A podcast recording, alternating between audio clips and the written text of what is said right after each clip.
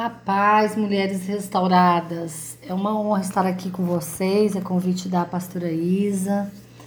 Eu quero desejar e declarar a vocês a paz do Senhor, que seu dia seja de muita alegria, de muita paz. Amém?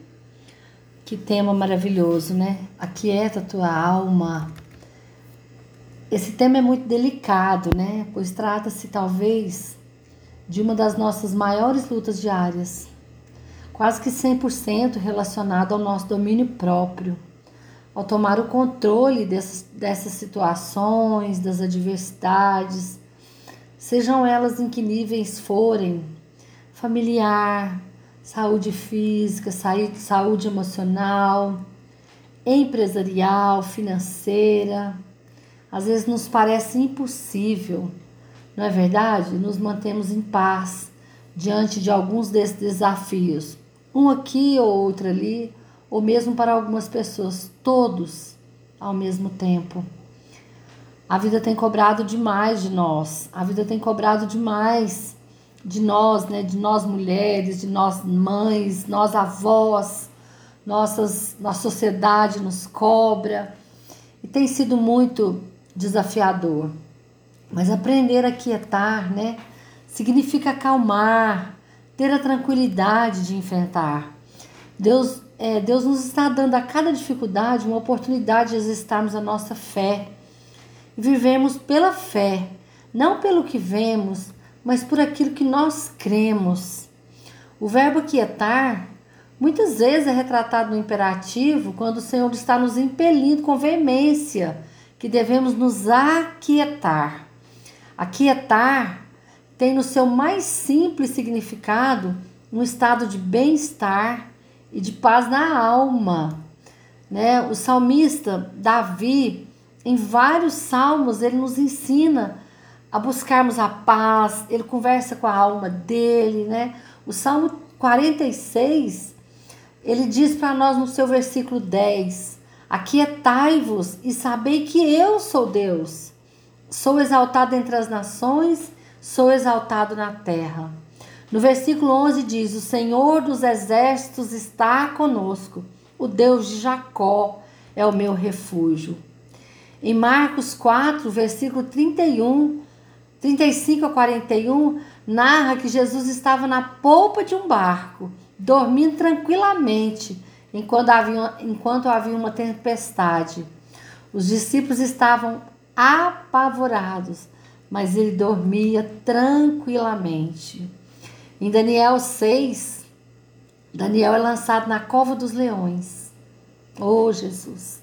Em todas essas citações bíblicas, né, nós encontramos palavras de encorajamento diante dos nossos medos, dos desafios que nos encontram todos os dias.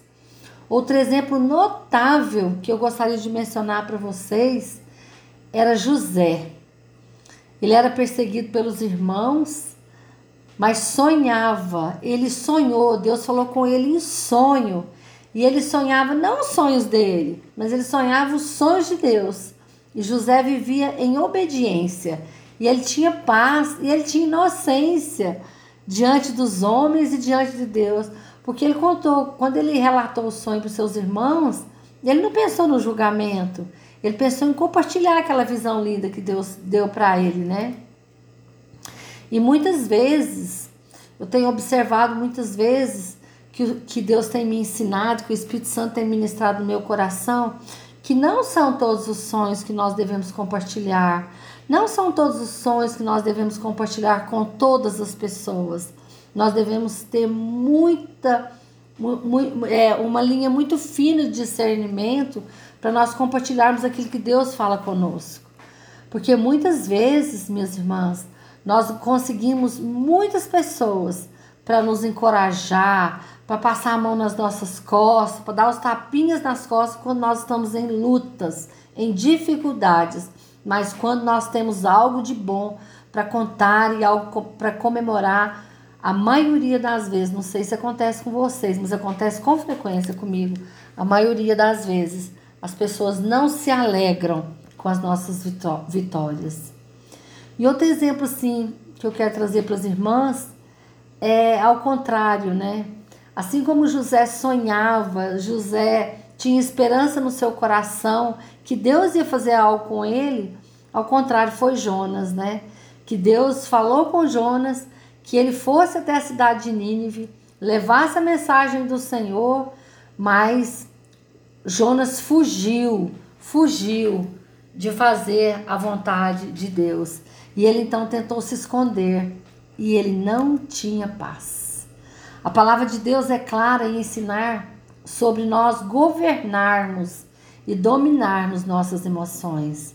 A alma precisa repousar no Senhor. As informações chegam e muitas vezes tentam nos desestabilizar e trazer medos e dúvidas. Às vezes parecem que as, que as promessas nunca, nunca irão chegar, nunca irão acontecer, não é verdade?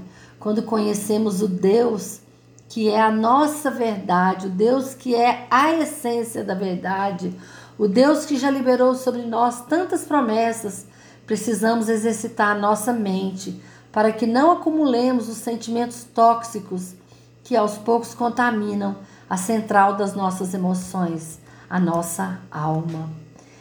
É como que é como que se algo azedo, amargo, tóxico fosse guardado dentro de um lindo recipiente.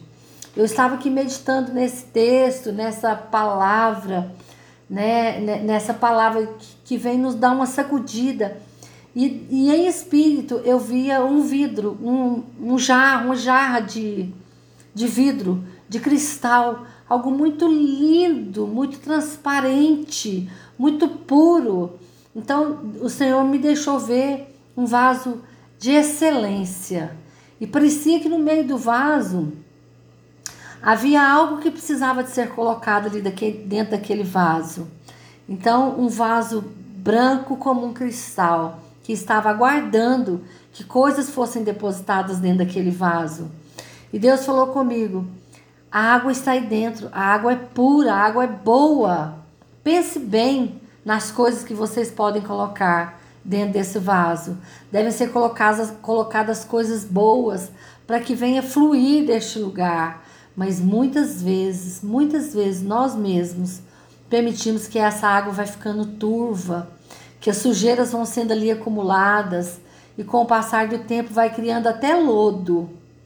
E muitas vezes nós permitimos que produza até mau cheiro. A, no, a nós transbordamos, nós transbordamos da cor cinza, daquela cor contaminada da nossa alma. E por onde nós esbarramos, nós transmitimos essa nuvem ruim, essa palavra ruim, esse azedume, essa amargura. Mas eu quero te dizer hoje, minha querida, não, não, não. Eu não posso passar por aqui sem antes te dizer que há uma solução para a minha e para a sua vida. O Espírito Santo de Deus está aqui hoje para te resgatar, te atrair para a luz da verdade e da palavra.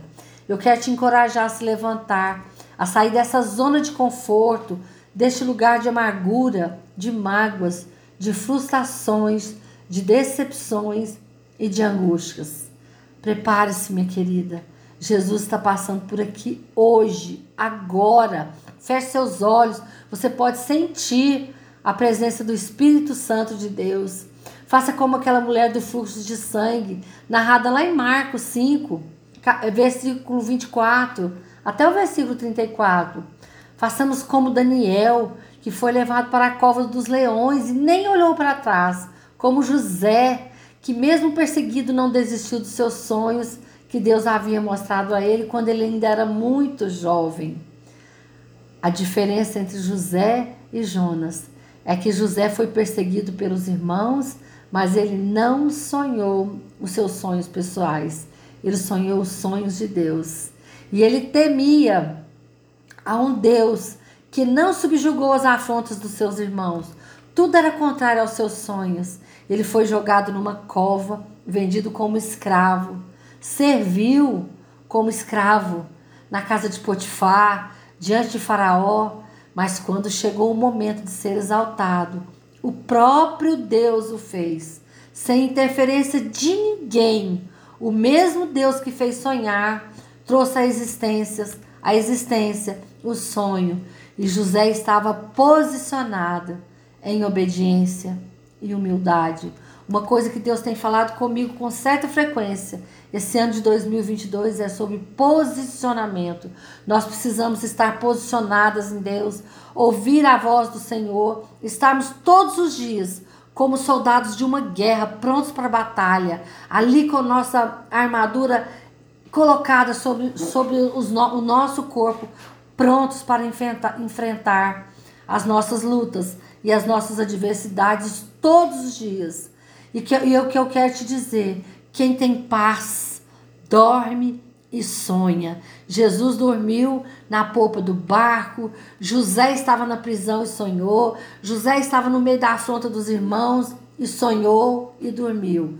Quem não tem paz foge da presença de Deus, como fez Jonas. A paz não tem a ver, minha querida, com a circunstância que você possa estar passando e vivendo hoje. Vale a pena. E eu quero deixar essa palavra para você. Aquieta a tua alma, governe as suas emoções, seus sentimentos, suas atitudes. Governo tem a ver com domínio e domínio tem a ver com domínio próprio. Não permita que os ventos te apavorem. Levanta-te e venha viver o melhor de Deus para sua vida. Seu propósito está ligado à paz que só o Senhor pode te dar todos os dias e em todos os momentos.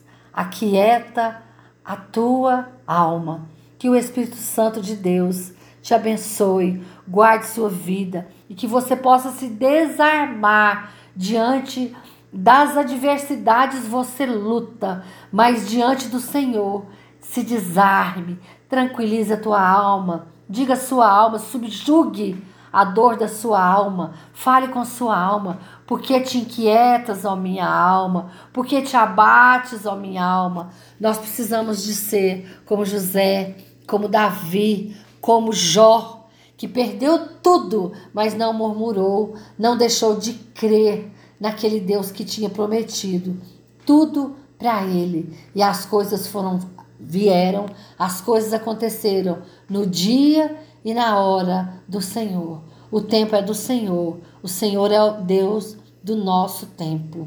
O Senhor é o Deus das nossas vidas.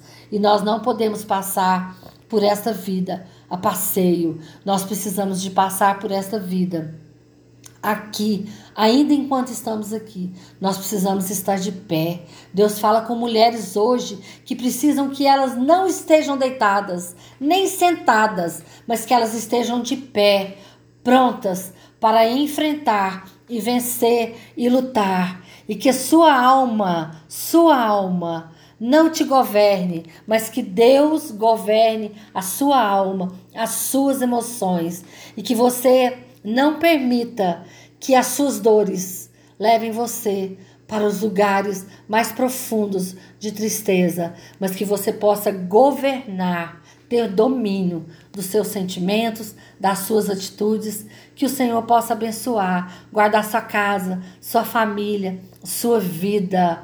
E eu louvo ao Senhor por ter nos levantado para este tempo, mulheres fortes, mulheres posicionadas e de pé, para que o nome dele seja glorificado, em nome de Jesus. Que o Senhor guarde sua vida, minha querida. Um grande abraço da sua irmã em Cristo, Sandra Rodrigues, e eu sou do Conexão Mulheres das Nações. Grande abraço.